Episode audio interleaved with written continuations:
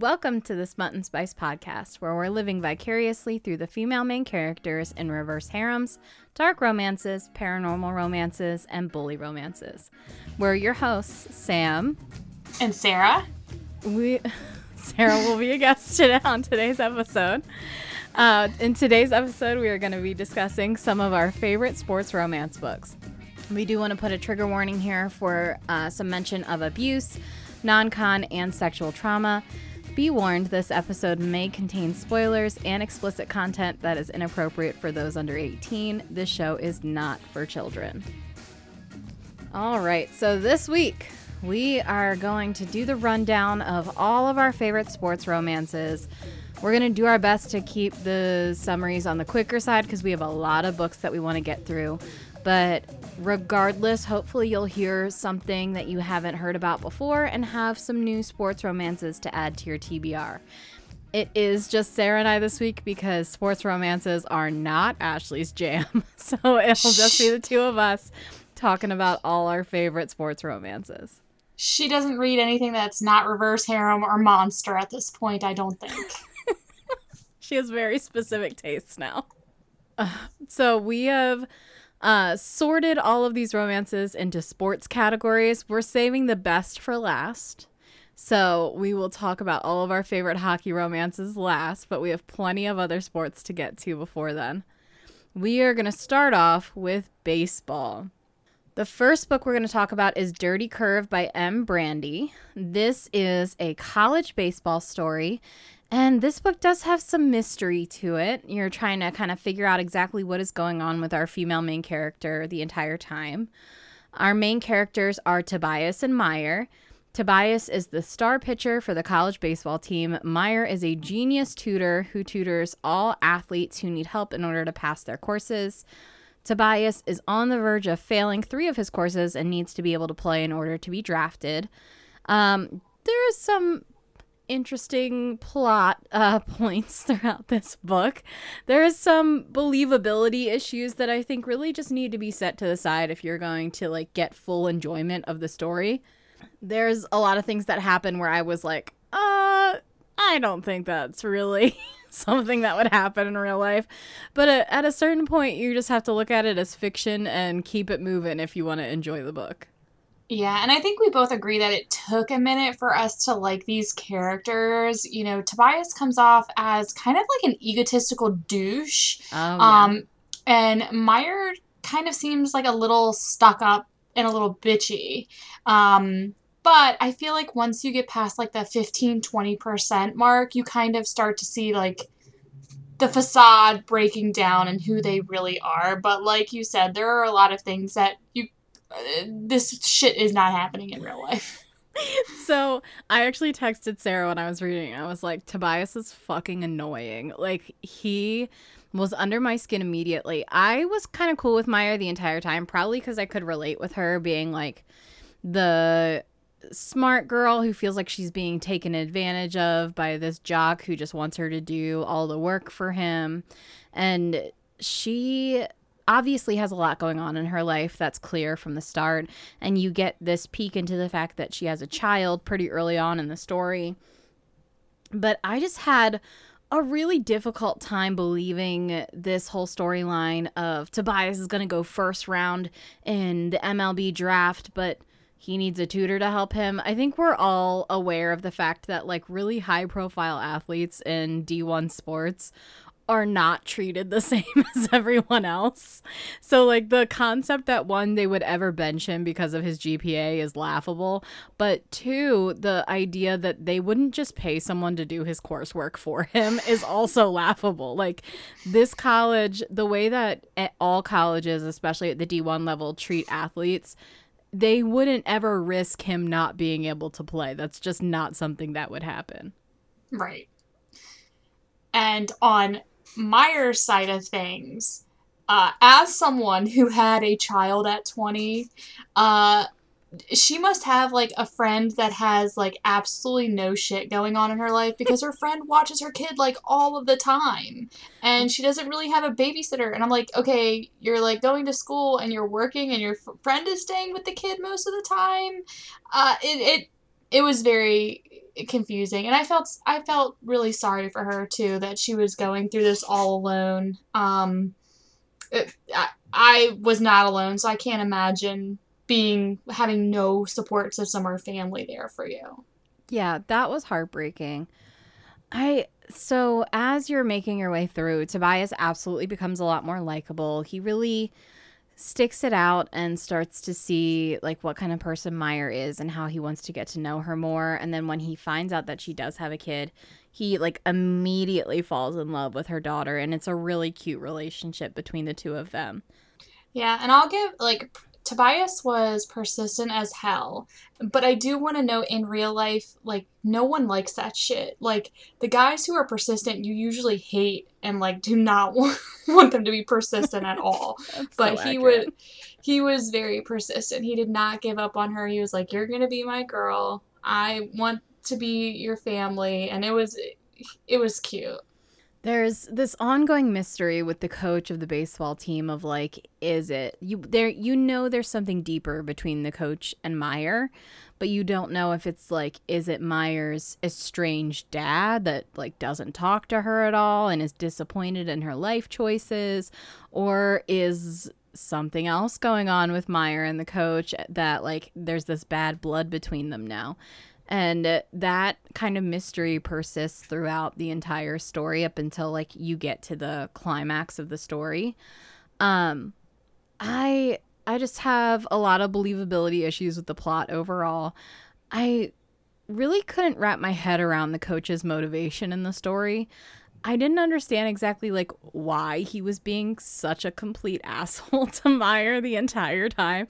Like he's constantly holding the fact that he's paying her tuition over her head and then he lies to Tobias about the fact that Meyer is getting like better rates of pay when Tobias is working with her versus other athletes.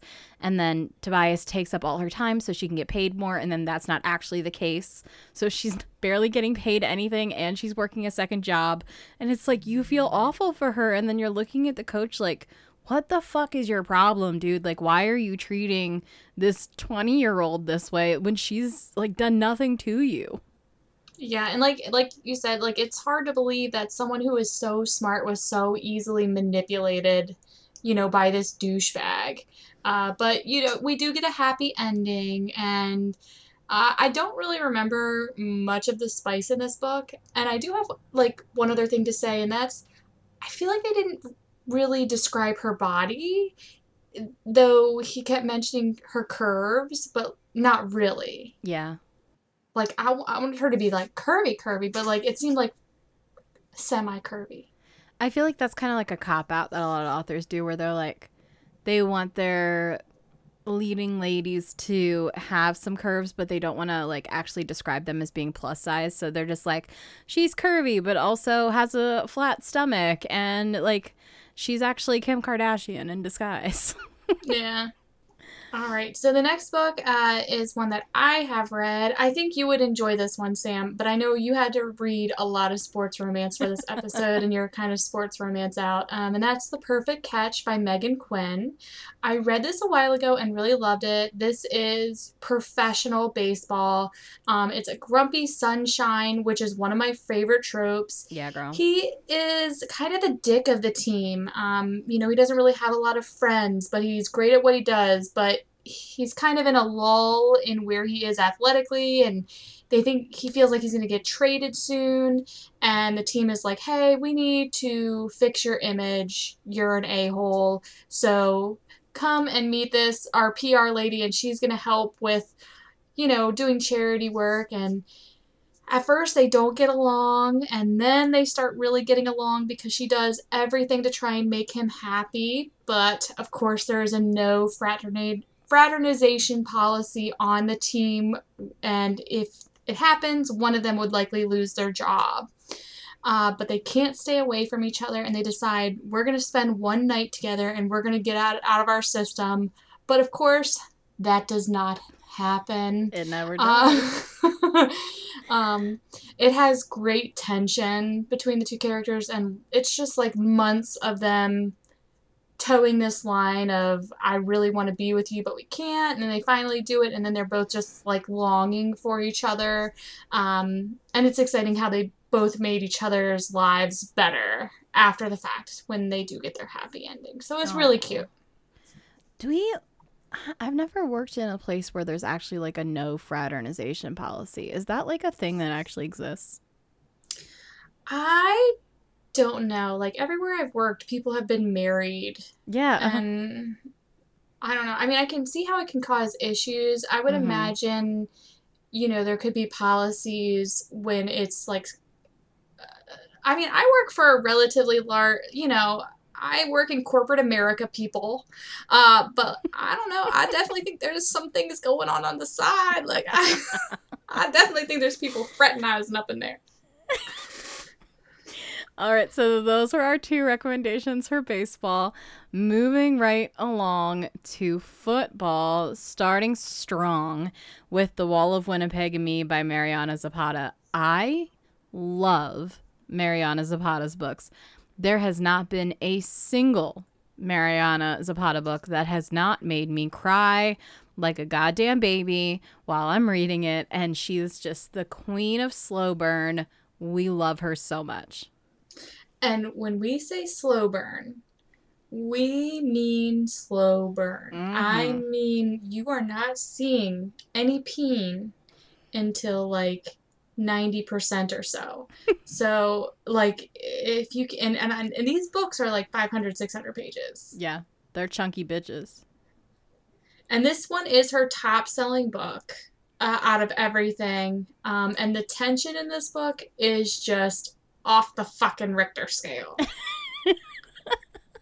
It's so good.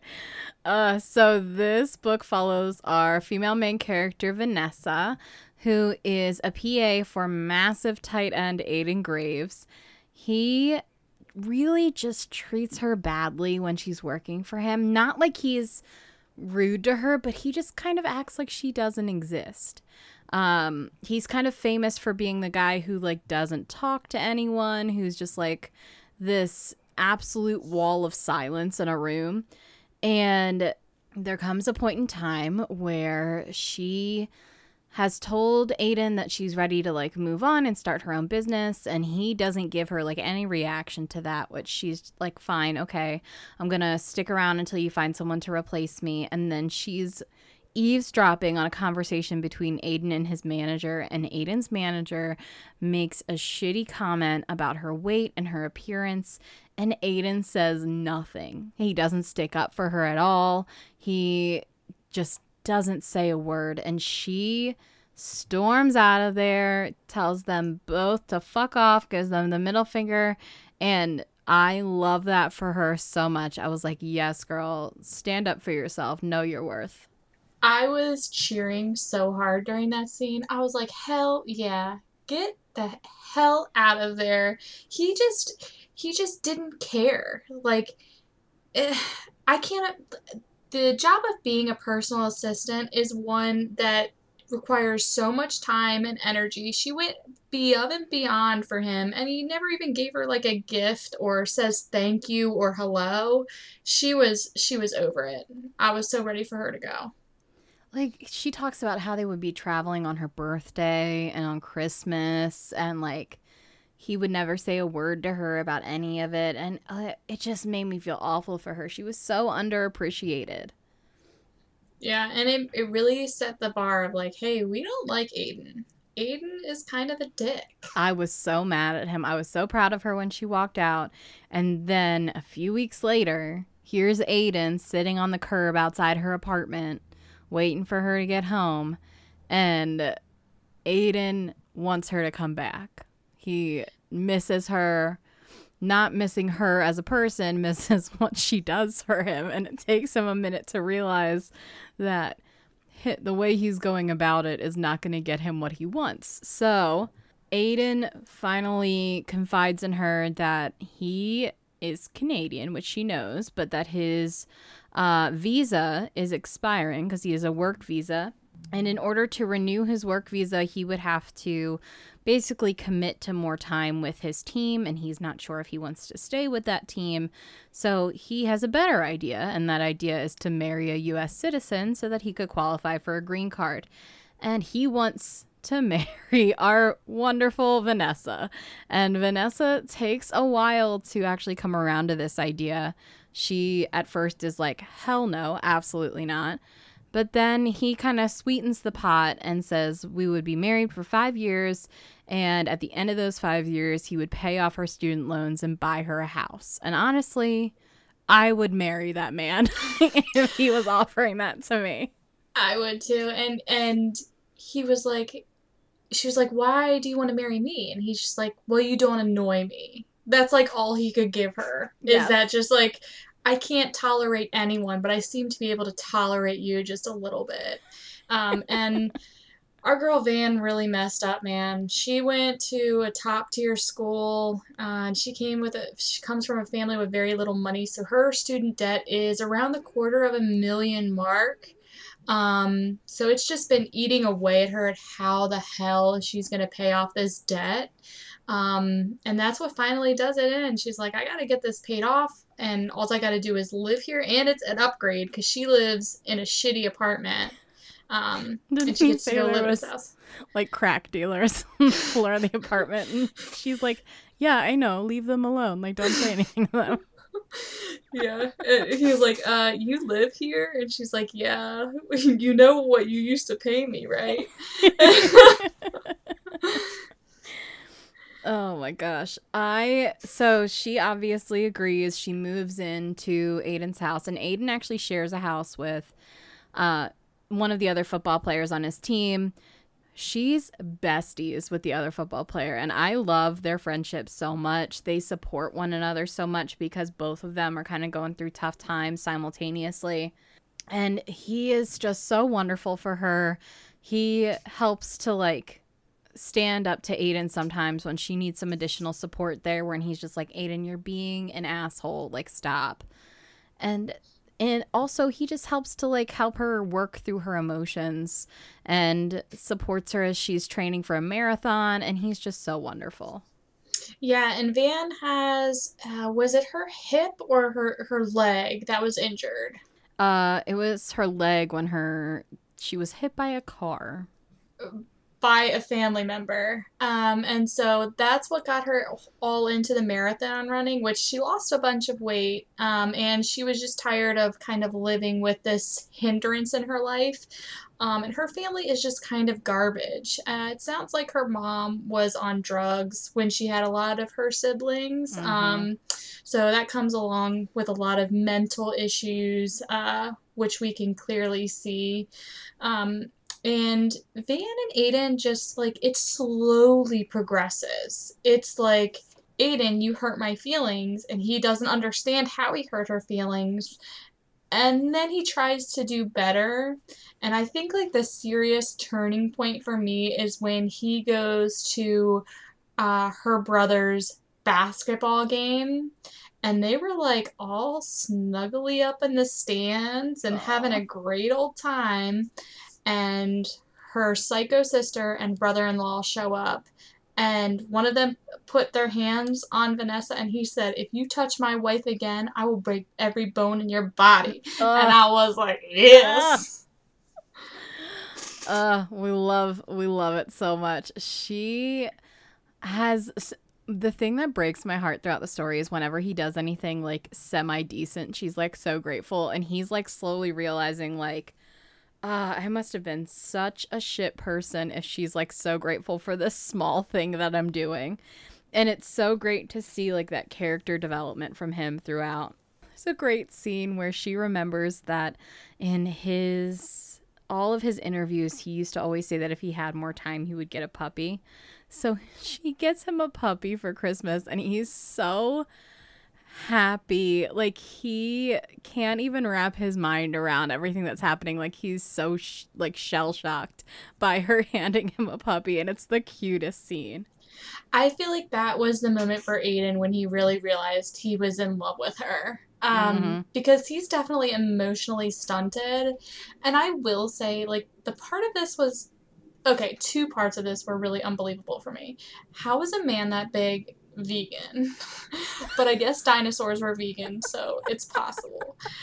Number two, he he was saying like he was not having like any sex like all this time. Mm-hmm. Like no one. mm-hmm. People have needs, man. Like you like you don't need to be you can be really emotionally stunted and still get it in. Uh, I, I was kind of fine with his lack of sex. I felt like that just kind of fit him as a character because he, he was so put off by any emotional connection that unless he was like hiring in sex workers to come and help him out, I don't see him like going through the actual effort of getting to know anyone to get to that point. We totally forgot about your favorite part, Sam. When they're crying during the movie together Oh god. For Land Before Time.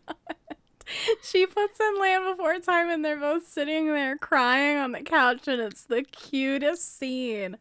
Oh, I love them so much. Oh, and she's afraid. Was she afraid of the dark or? of- Yes, uh, she was afraid of the dark because her sisters locked her in a closet when she was a child for several days.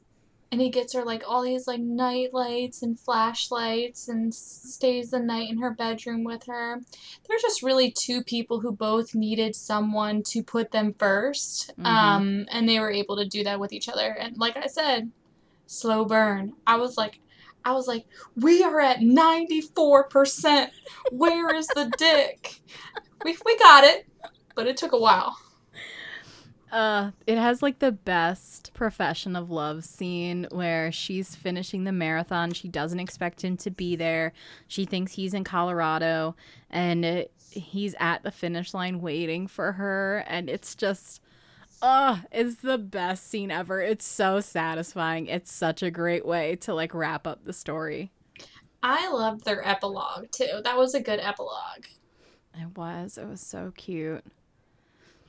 Uh, so another football read that I read was the, the third best thing by uh, Maya Hughes, and this is a series. I think there's four or five of them. This is the only one I read. I might read more. I'm not sure. So we have a plus size female main character who bakes and has a stripper pole in her room Love it. which I, I loved that. Um, and a star football player in college. Um, and they are across the street neighbors from each other. And she has been in love with him for like the longest time, and she starts leaving him anonymous love notes. Um, and at a certain point, he enlists her to help him find out who is leaving these notes, uh, which she does not fess up to until like the very end. And the fact that he didn't figure it out was just like ridiculous. But besides that, they fall in love in this search. She is plus size, which I loved, but sometimes her absolute lack of any confidence brought down the book for me. I can Mhm. see why she didn't. She has a really horrible mother who like was constantly comparing her to her sister and talking about her weight. Um but you know, it was just like she couldn't even fathom why anyone would like her. She, like this she was so so so self-conscious. Mm, Um you just wanted her to have like some confidence to go out there. yeah. Um, however, it was really cute, and I loved how much Burke was into her. Um, and he never even really mentioned her weight. He just said like how great her tits were. Um, so like i i really didn't get a concept of how big she was either. You know, like it, it was also I think that she thought she was bigger than she actually was too.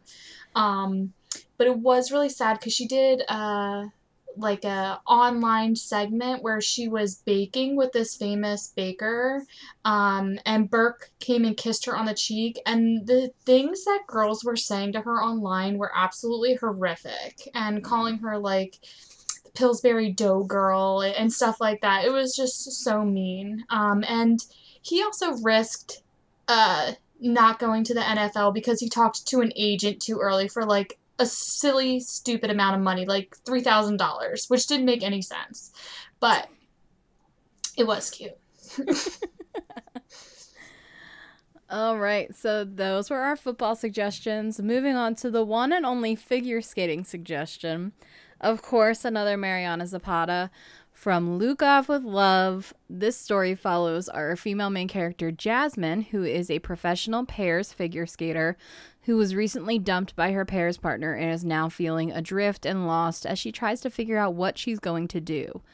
Uh, she is approached by Ivan Lukov and his manager, who is one of the most decorated pair skaters in the world and who she famously does not get along with, to be his new partner, and our story kicks off from there.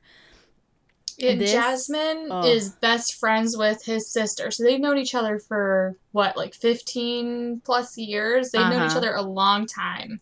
Um, and they are just mean as shit to each other. They're so mean. Uh, he calls her meatball. she calls him idiot, stupid, call, calls him everything under the sun. They're not nice to each other. But it's just it's such a cute story of not only Jasmine finding herself, but also her just like slowly realizing over the course of the book like hey, Ivan's been in love with you for like years and you're a dummy because you didn't realize it. Like, he's been so in love with her for so long, and it's just like such an aggressive love. Like, it's like Italian love. It's like, shut up, I love you. And it, it, and she's like that with everybody. She kind of has this reputation of being a bitch when she's really not. She sticks up for herself and she doesn't take shit from people. Mhm. Um, and uh, I know we talked about this, Sam. We wish, like, we would pay money to make this a dual POV because I could just imagine just Ivan, like, simping over Jasmine this whole time. And Jasmine's like, Your costume's fucking ugly. like, I hate you. just heartbroken. God, I want, and I know Sarah told me that Mariana said she's never gonna write dual POV, which just breaks my heart because all I want in this world is to know what these men are thinking. she writes them so well and and most of the time they're like she does such a good job of making you dislike them at first and then you slowly fall in love with them just like the main character does and you're like this fool's been in love with her this whole time.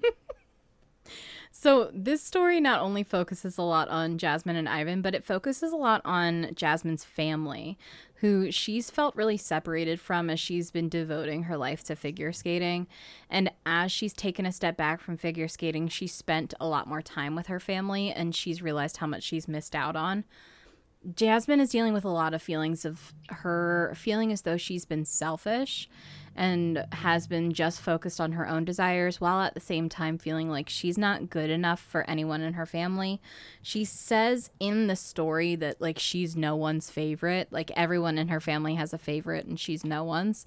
And that's like so heartbreaking. Like I that just resonated with me of like feeling like you're not good enough to be anyone's most important person.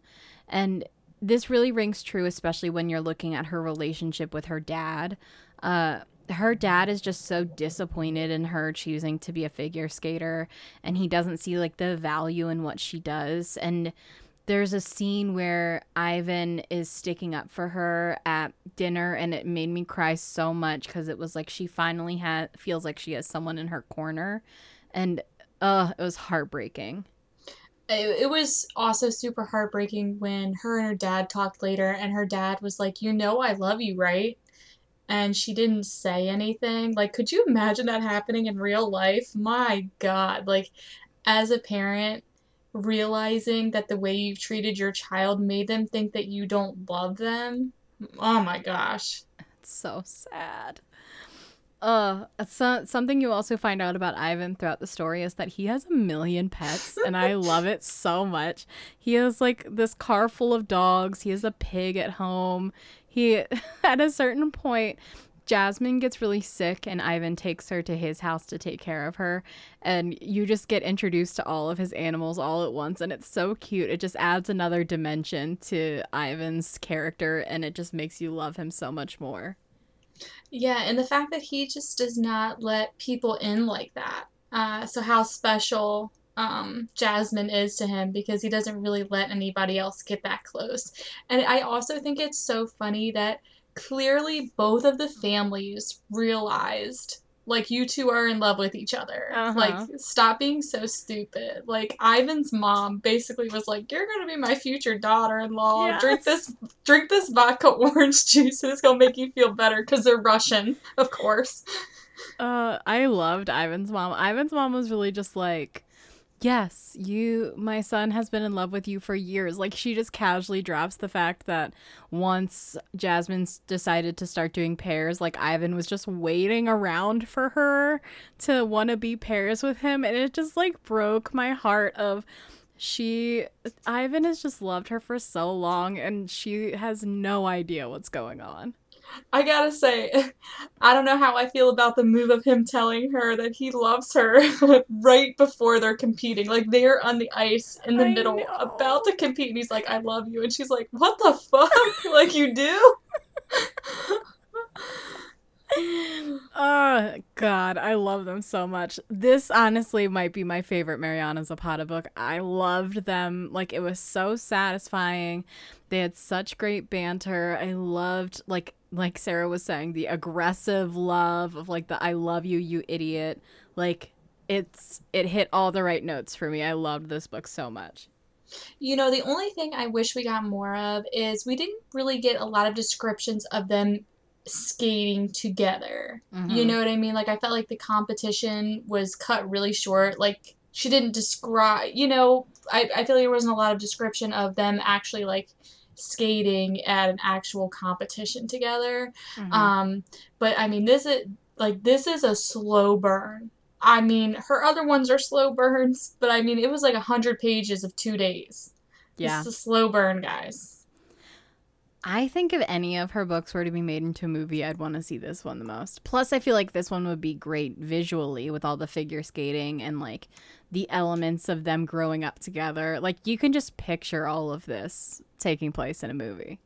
Oh yeah, definitely. Oh god, Ivan sounds so hot. I know. And plus, he's Russian, so you know that hits all the right notes for you. Check check. All right, moving right along, we are moving on to basketball. Um, our one basketball recommendation is Long Shot by Kennedy Ryan. Uh, basketball is probably the sport that I know the least about, so I was hesitant to read this, but I absolutely love this book and I plan on reading more in this series. This is definitely one of the darkest sports romance sports romances I have read, so you just need to know that going into this story because I usually go to sports romance like I would an alien book. Like sports romance gives you that like super cute, gooey feeling. Mhm. This book does not. No, it doesn't. So Sarah warned me ahead of time that this was a really dark book, and she's hundred percent right. So this story uh, follows our female main character Iris as she navigates a dark and dangerous relationship with a professional basketball player.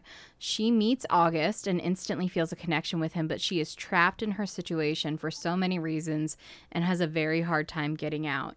Um, this series, well, not the series, this book, um, I haven't read anything else in the series, but this book really could be very triggering for anyone who has any triggers related to um, abuse of any kind. They're pretty much anything you could imagine in terms of an abusive relationship is described in this book. So just keep that in mind before you jump into it. Yeah, so Iris's boyfriend uh, is also a professional basketball player. Him and August have been rivals for forever. Um, and Iris doesn't really know how she feels about her boyfriend. He wants different things from life. He wants to get married, have kids. She really wants to go be a sports report. Does she want to be a sports agent or a sports reporter? I can't remember. Uh, she wants basically she wants to get into sports marketing. Mm. So she would she wants to work for an agency on the marketing side. So that's what she wants in life. And this motherfucker traps her with a baby. He definitely poked a hole in a condom. Like I would I was so mad. That was like step 1. You knew she did not get pregnant on purpose. and she decided to go through with the pregnancy and the pregnancy was not easy she was put on bed rest so she couldn't even go and start the job that she Mhm. got um and i hate I, i'm gonna say it sam we were like Say it. Say it. we were like we don't want this baby to happen we were just Listen. like we are firmly pro-choice on this podcast, and obviously it was Iris's decision, fictional Iris. But put me in that situation, that baby's not happening. I'm just saying that. I know, and uh, I like I was just like, oh, I sh-, you know, but she made her choice, um, and it was the wrong choice. Um, she definitely dealt with some postpartum depression. Uh, she didn't connect with the baby right away. He is not a good dad. Um, and I forget what and and throughout this time period, so it's what about two years. Um, and this is, you know, they have just been starting their lives. They just got out of college and they're all just starting to play professionally. And she's run into August a couple of times. And it sounds really uncomfortable, but there was this one scene where she was breastfeeding her baby in the nursing room and August was in there and it was just like the sweetest encounter. Mm. August is just like the sweetest man, and he has just been thinking about her all of this time um, because they just had such an instant connection. And he was just so sweet to her and was just like, if you feel this way, like you need to check in medication and therapist and no one else in her life was telling her that. Um, and she was just in a like I I felt so bad for Iris, and she just didn't have a good support system family wise either. So she was just stuck. She, I feel like the this author Kennedy Ryan did a fantastic job of illustrating so many uh, abusive relationships and how they start. The most abusive relationships don't start out with the physical abuse that so many people would picture. They really start out with the control. And we see Iris's boyfriend trapping her into this relationship where he has control over every single aspect of her life. He owns the house, he owns the cars, he has control over all of her credit cards. He is in charge of her cell phone. He has put himself in this position where he is able to lord this control over her. And then once she starts to push back because he's continuing to take these steps towards putting hands on her and when he finally does and she goes to leave he really flexes that muscle of control of i'm going to report the card stolen. I'm going to say that you're kidnapping my child. I am going to shut off your phone. I am going to uh, make sure that all of the cards are canceled. All of these things are put into place all at once and it's just demonstrated to iris how little control she has in her life. And it really just becomes really clear to her that she's going to have to save herself from this situation. And it takes a while for her to wrap her head around how she could possibly get both herself and her daughter away from this man. And it just goes to show too how well women can hide abuse because she didn't go out in public very often, uh, but her boyfriend went on a trip to China and she was volunteering for the basketball team, and that's where she runs into August again, uh, which he might have had a little hand in so that he could see her again. Um, and he can. He knows something is wrong, but he doesn't know exactly what is wrong because she hints around it. She's like, I can't leave. Um, and he just doesn't get it. Um, but then the abuse gets pretty horrific. The things that he does to her are terrible. Um, and he has a, I think it's his cousin who is a doctor. He has Mhm. something over him and he basically sends him over to take care of her. I mean, he, he rapes her. Um, he brutally beats her. Um, and at that point, that's when she's able to finally get herself out when he has beaten her so horrifically.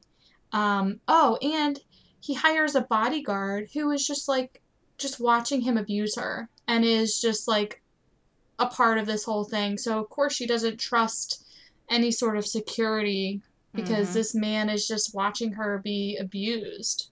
Ugh, it is just an absolutely heartbreaking story. It does have a happy ending.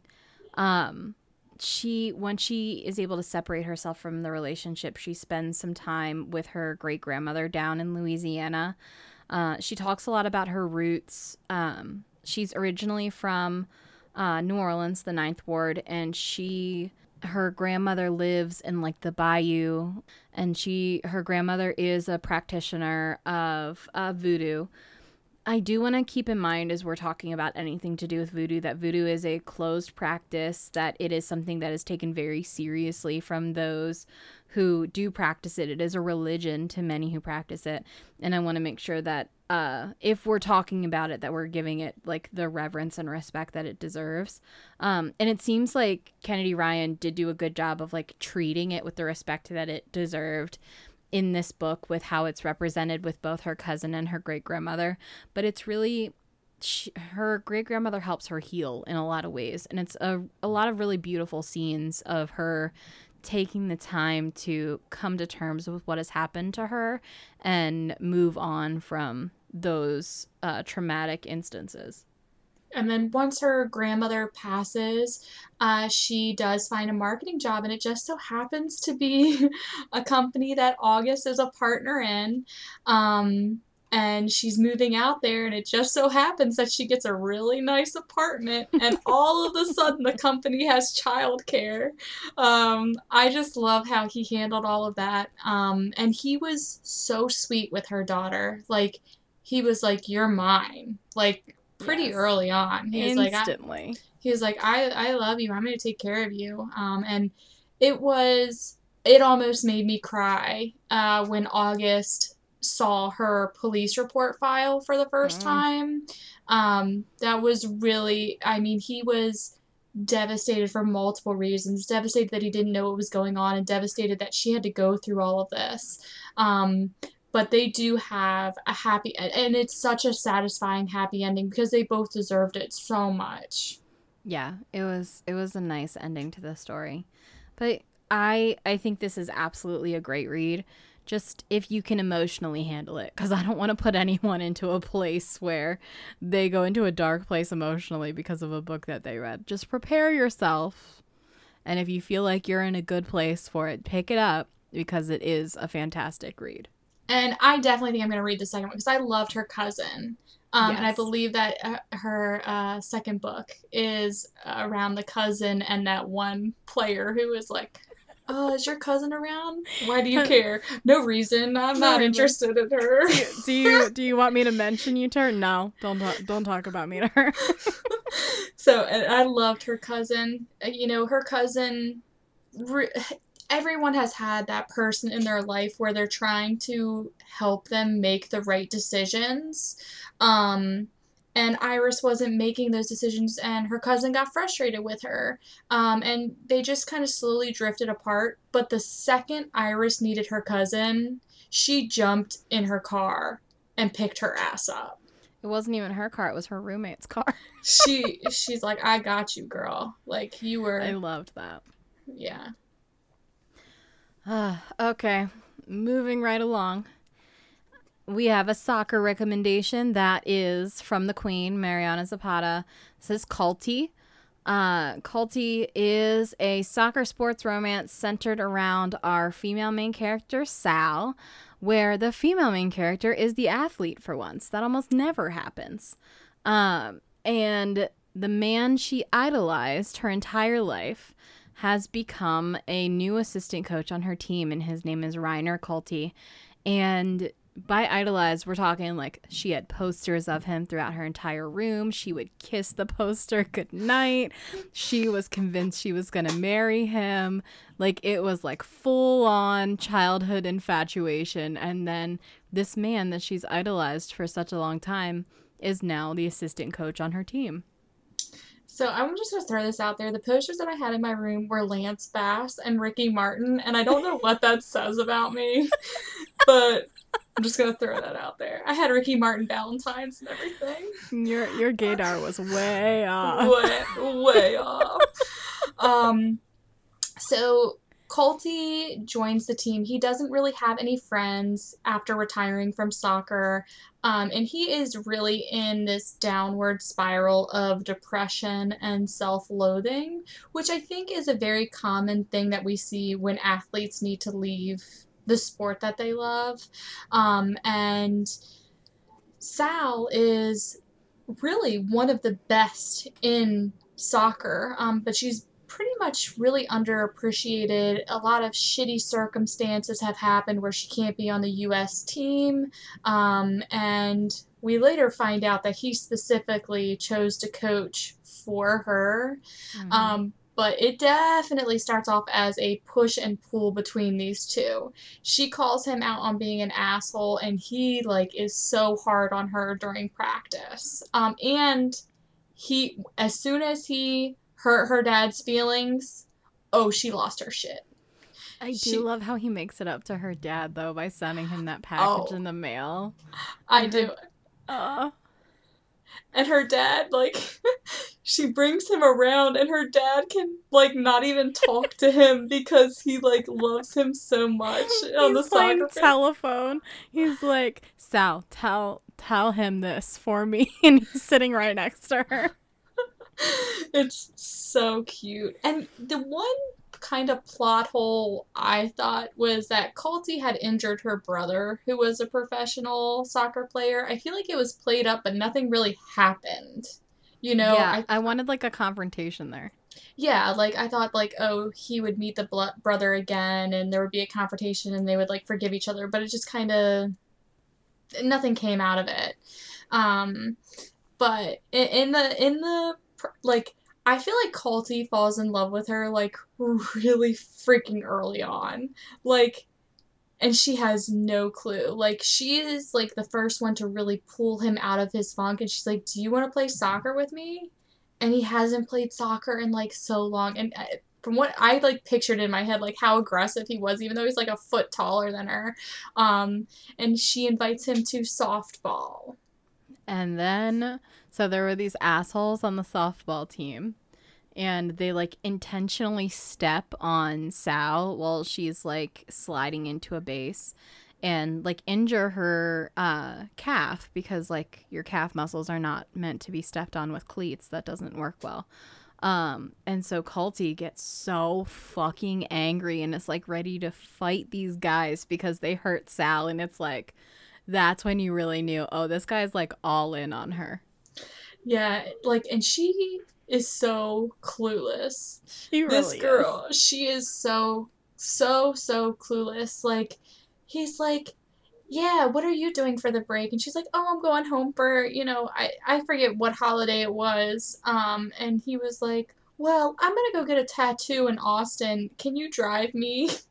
like, she didn't think, oh, he wants to spend four days with me in my family's home and not get a hotel. like, this doesn't add up. He's so in love with you. He's just constantly inviting himself along. He's just like, yeah, I'm just going to show up at your apartment and make myself at home here. I'm going to go with you to your parents' house. Like he is like the the guy who's just there all the time and like you are like, "Oh, maybe I am in love with him because he's just constantly here. Can we talk about Mariana, Mariana Zapata, queen of the slow burn and queen of weird nicknames? We talked about Meatball and from Lukov with Love. In this story, my man is calling her a snail in German. I'm sitting here like, oh, what is this cute name that he has for her in German? Pulling on over to Google Translate. What do I find? Oh, he's calling her a snail. it, it was it was cute though and i you know what scene I love the most? She was like, Yeah, like I volunteer my time for teaching these kids soccer. And he's like, Well, what do you need me to do? She's like, Oh, if you can show up, no big deal. He shows up with like a truck of like his brand of shoes for like these unfortunate kids and brings like three other like super high profile professional uh, soccer players. And he gets like. It he got so, she was just like why is he being such an asshole? It's because she he's jealous sweetheart. And she just had no clue. None. And she said poop way too much. Oh my god she says poop constantly. The poop was too much. Um, I think out of all of my Mariana reads, this one was my least favorite. It was still good, Mhm. um, but not my favorite. I, I liked Kulti. I don't think Sal was my favorite. I think Sal was just kind of dumb sometimes. Moving right along, we are wrapping up with the best sports romances, and that is hockey. Really, hockey is what got Sarah and I into sports romances in the first place, and the star crowning jewel of all of the hockey romances is, of course, the Off Campus series by Elle Kennedy. We love these books so much. Sarah, tell us about the Off Campus series. Yeah, so there are five books in this series, um, and as a whole, I recommend them. However, we definitely do have favorites. Oh, yeah. Um, out of the five, the first book, The Deal, hands down, that one is zero dollars on Amazon, my friends. Uh, this is not a Kindle Unlimited read. Um, the Deal, which is uh, Garrett and Wellsy, and then The Score, which is Dean and Allie. And I think we both agree that we are Dean Simps. Oh, I love Dean. I think my love is equally split between Dean and Garrett, though. Like those are two my two absolute faves. Everyone else just falls by the wayside. Yeah, I mean it. These are are why we got into sports romance because you read it and it gives you that gooey, so cute, so sweet, a semi slow burn. You know, most of the time you're not gonna get anything until like 50 60 percent. Mhm. Um, and these boys are so sweet, which is like obviously fiction because I dated half the men's volleyball team in college and they were all dicks. So They This were all terrible. I can say this from firsthand experience. that's why no one's writing college men's volleyball because like they can't even think about it. But I was a I was a giant hunter then. Listen, bad times. Anyway, the deal is the staple of absolute fucking cuteness. Wellsy and Garrett are just like when you think of people being soulmates, that's what Oh. it, it is. Like Garrett is big time hockey guy. Like he is going to go into the NHL. Um, and he is struggling in this class. And Wellsy is doing amazing and he wants a tutor. And she like declines him so many times. So many times she's like, No, I don't want to help you. But she does kind of have a crush on this football guy, and Garrett's like, Listen, I will help you get his attention if you help me tutor. And so they come up with this deal, and they slowly become friends where they can joke with each other. And Garrett's Garrett's a little bit of a man whore. Um, and Wellsy has really only had one boyfriend, and she has some past sexual trauma. And the way that this is handled in this book was just so well done and so sweet. Mm-hmm. And It was then it was honestly perfect. It- like, you- the- the way it was handled was was great. And she was like she has a fear like she can't orgasm with anyone. She can't relax her mind enough.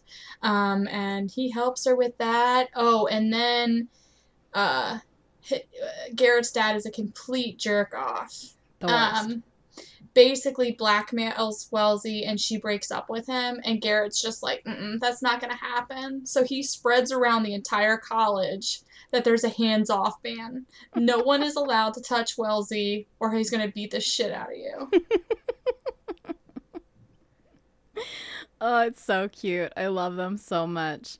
Uh, Dean and Allie have such a cute love story. Allie is actually uh, Wellsy's best friend. Um, and that's how they really get to know each other. And Dean is an even bigger playboy than Garrett was. And slowly over time, he's realizing that, like, he wants to have what his best friends have. He wants to have a relationship. And Allie is just constantly on his brain once they hook up the one time and they just slowly become obsessed with one another. And there's this really cute scene where Allie's really upset because of something that happened with her ex. And Hannah and Garrett are both trying to like comfort her and she's like no i want dean. And at this point their relationship was like a complete secret. And they're like what the fuck? Why does she want dean? And then dean comes like bursting into the room ready to save her and be there for her and it's so cute. And let's not forget the best scene in this book. They were in the bathtub together, and her dildo's name is Winston. and they had the dildo on the side of the tub, and Dean's roommate comes home, and she, this dumbass, jumps out of the tub and hides behind the door. And the roommate is like, Dean, why do you have a pink dildo?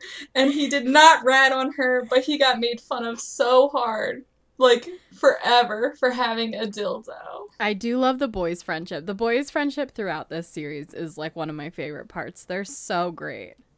Yeah, and and the goal is good. That's Logan's book. Um, it's just really not as memorable. Um, no, Logan is boring. Logan is kind of boring. Um, and then the mistake. Tucker is everything.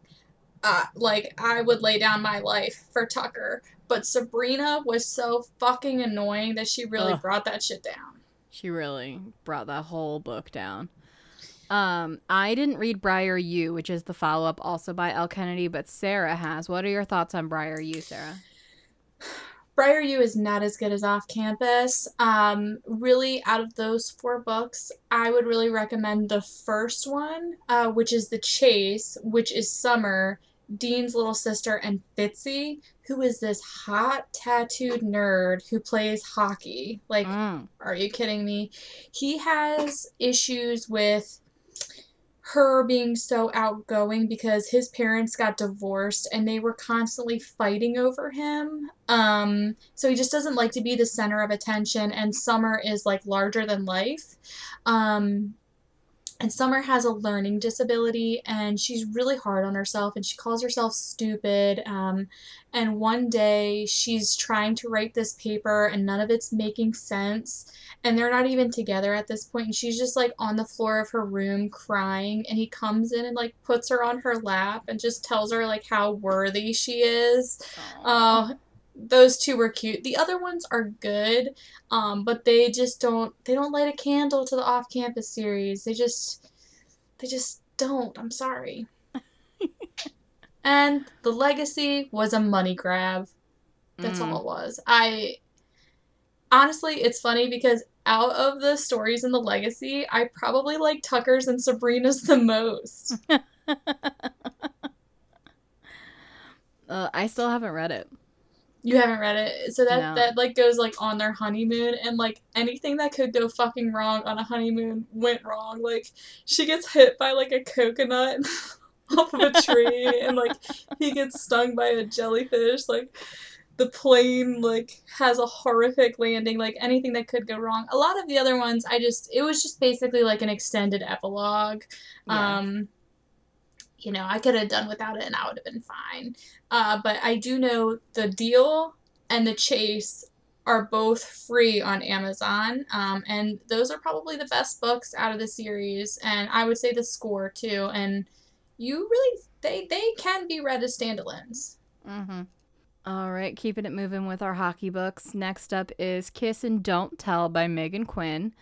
Uh, this book follows our main character, Pacey, who is a professional hockey player for Vancouver, and our female main character, Winnie. Winnie gets stranded in the middle of the Canadian wilderness in a thunderstorm and finds herself standing on the steps of a cabin filled with hockey players.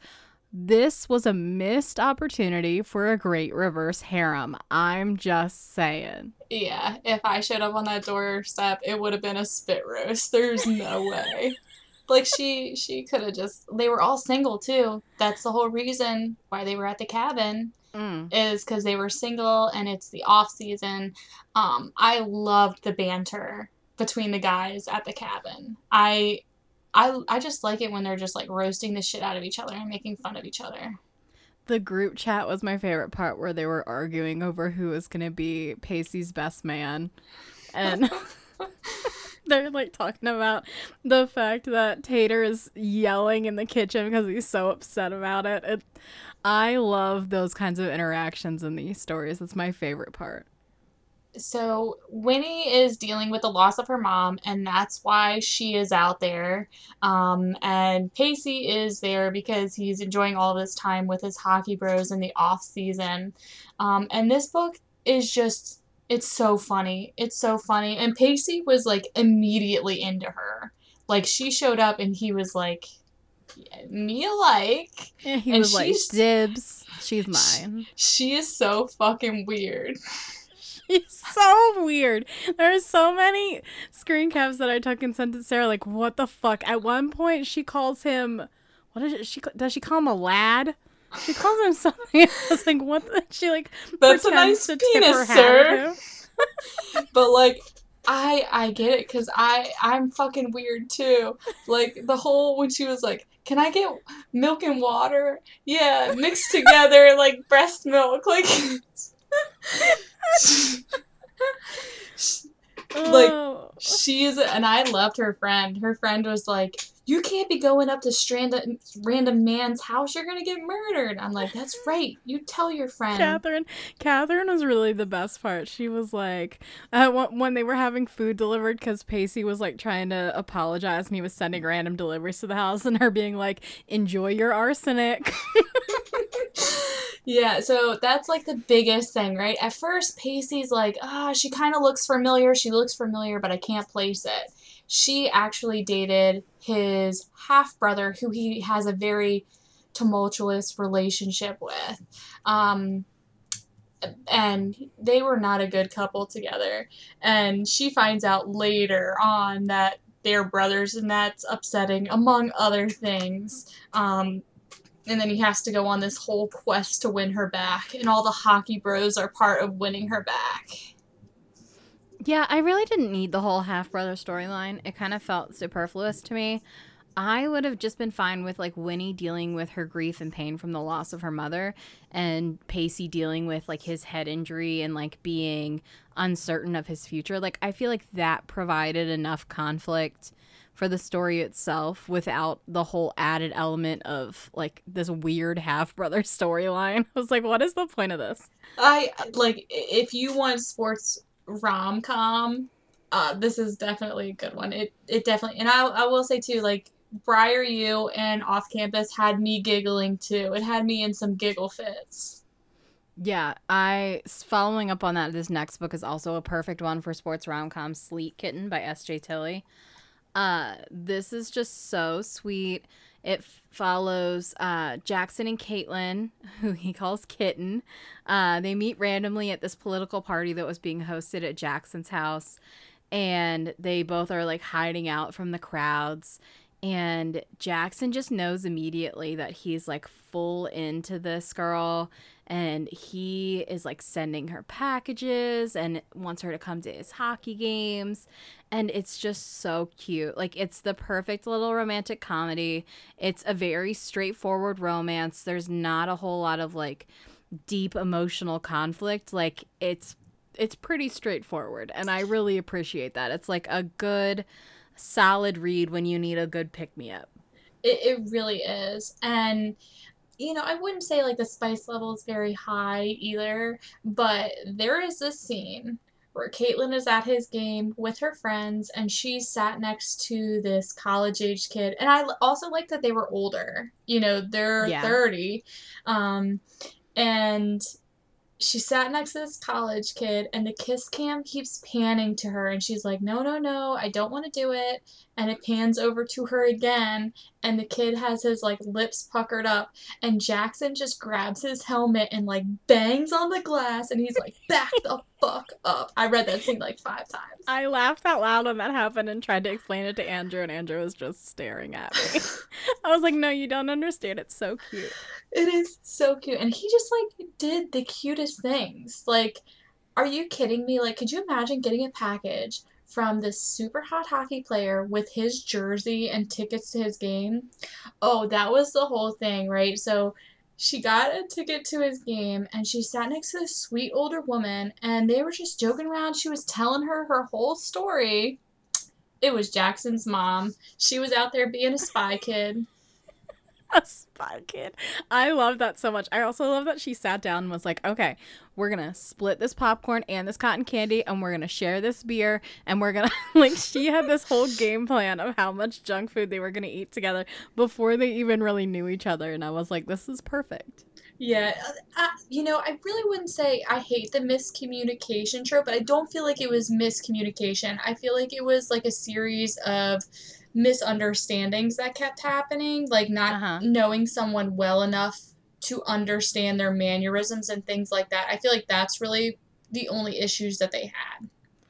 I will say Jackson is like the perfect man, like the epitome of a man written by a woman like the, his inner monologue and the way he thinks everything through it you're like yeah that's that's not mm. realistic yeah i need you to read Sleet Sugar because he is so tom wilson vibes he uh. he is the enforcer of the team he's the one getting into fights every time she it's um isabel uh, who you meet in this first book, the coach's daughter. That's his uh-huh. love interest. Um, but yeah, he he oof, he's getting into fights, and she's sitting there watching, saying, "Why is this so hot?" And I'm like, "Yes, girl, it is. It is hot. We know because Tom Wilson exists." But yeah, uh. that's who I pictured the entire time, and he was like super persistent in that book too. Like she only hooked up with him because she, she, thought that he didn't live there, right? She met him on an online app, met mm-hmm. him, they hooked up. She had like the best sex ever and thought it was a one time thing. Come to find out, he was actually traded to the Sleet, and now she has to be around him all the time. And she thinks that you know, it can't work out because he's on the team and he doesn't want a serious girlfriend yada yada yada. So she winds up going on multiple dates and her friend just keeps telling him where the dates are and he crashes every single date. Like she's on a bowling date with this really young guy. He crashes it, tells the kid to fuck off.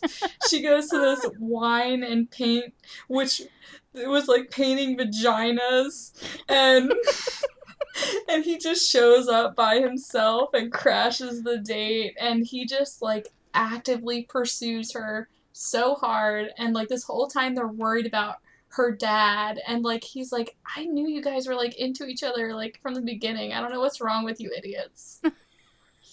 it's well, super cute. Obviously I need to read that next. Yeah, so I, I, I am gonna be reading Sleet Banshee. That is the one I'm the most worried about because she's a little intense. Um that's the best friend. I can't think of her name right now. Uh, so we'll see. All right, and next we have Make It Sweet by Kristen Callihan. This was such a cute story. It follows uh, Lucien, who had to retire from hockey uh, due to a concussion disorder and uh, he's dealing with a lot of really hard emotions around his identity and what his future is going to look like.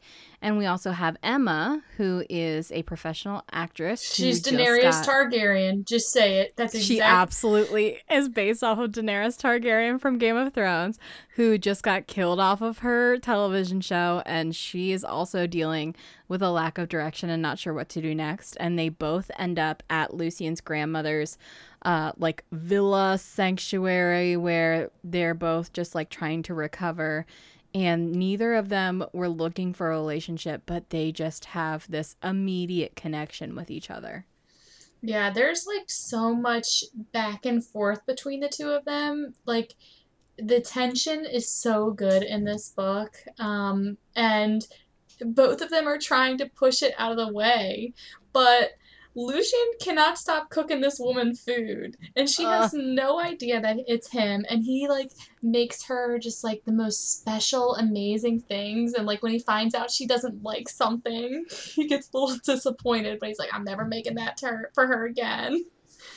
It's so cute. Like he was trained by his great grandfather, who was like a famous pastry chef in Paris, and he has all of this background knowledge, and it's just I love the relationship between the two of them. He if you have listened to any of the podcast episodes, you know that Sarah and I are both huge Washington Capital fans.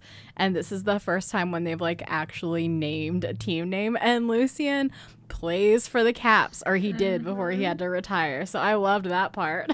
I did too. And then that was like the whole thing. Like, they finally get cl- oh i squealed so there was like i said there was all of this tension there was a part when she was out in the pool and he was watching her and then there was a part where lucien was naked out in the pool and she just could not help but watch and this whole time he knew she was watching and i squealed at that part i was like I did too. oh. I was laying in bed reading and I like flipped over and hid my face in the pillow.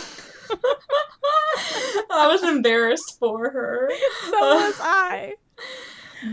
but they just like could not fight it anymore. Like they were just both so attracted to each other. Um, and then of course there was the conflict of he wants to go back to hockey because it, it's so hard when that's the thing that you're known for and that's the thing that you love.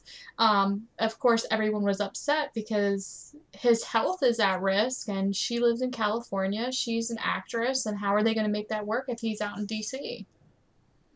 Yeah, it it definitely had a lot of very genuine conflict in it where I didn't feel like anything was like it felt authentic. It felt like okay, I could believe that these two are struggling with these issues, but I really liked it and I loved like the whole baking element. I loved how their relationship developed. I love his grandmother trying to play matchmaker and interfering with the things that they're doing. I I just really appreciated the entire story.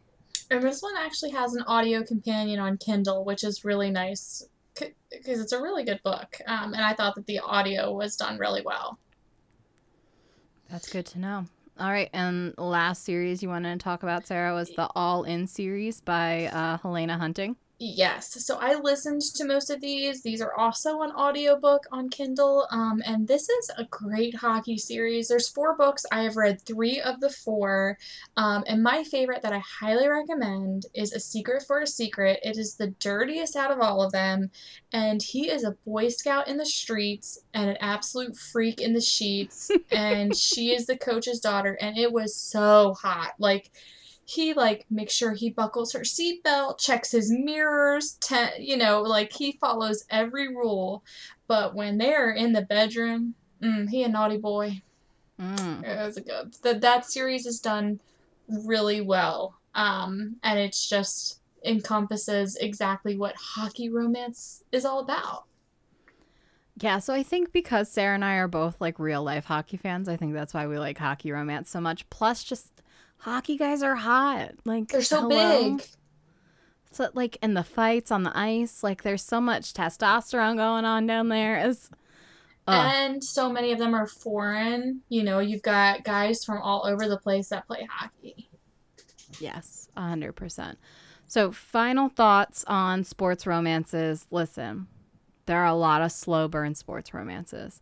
If that's not your thing, if you can't wait for the peen, there are definitely some faster burn ones, but most of the ones that we talked about in this episode were on the slower burn side.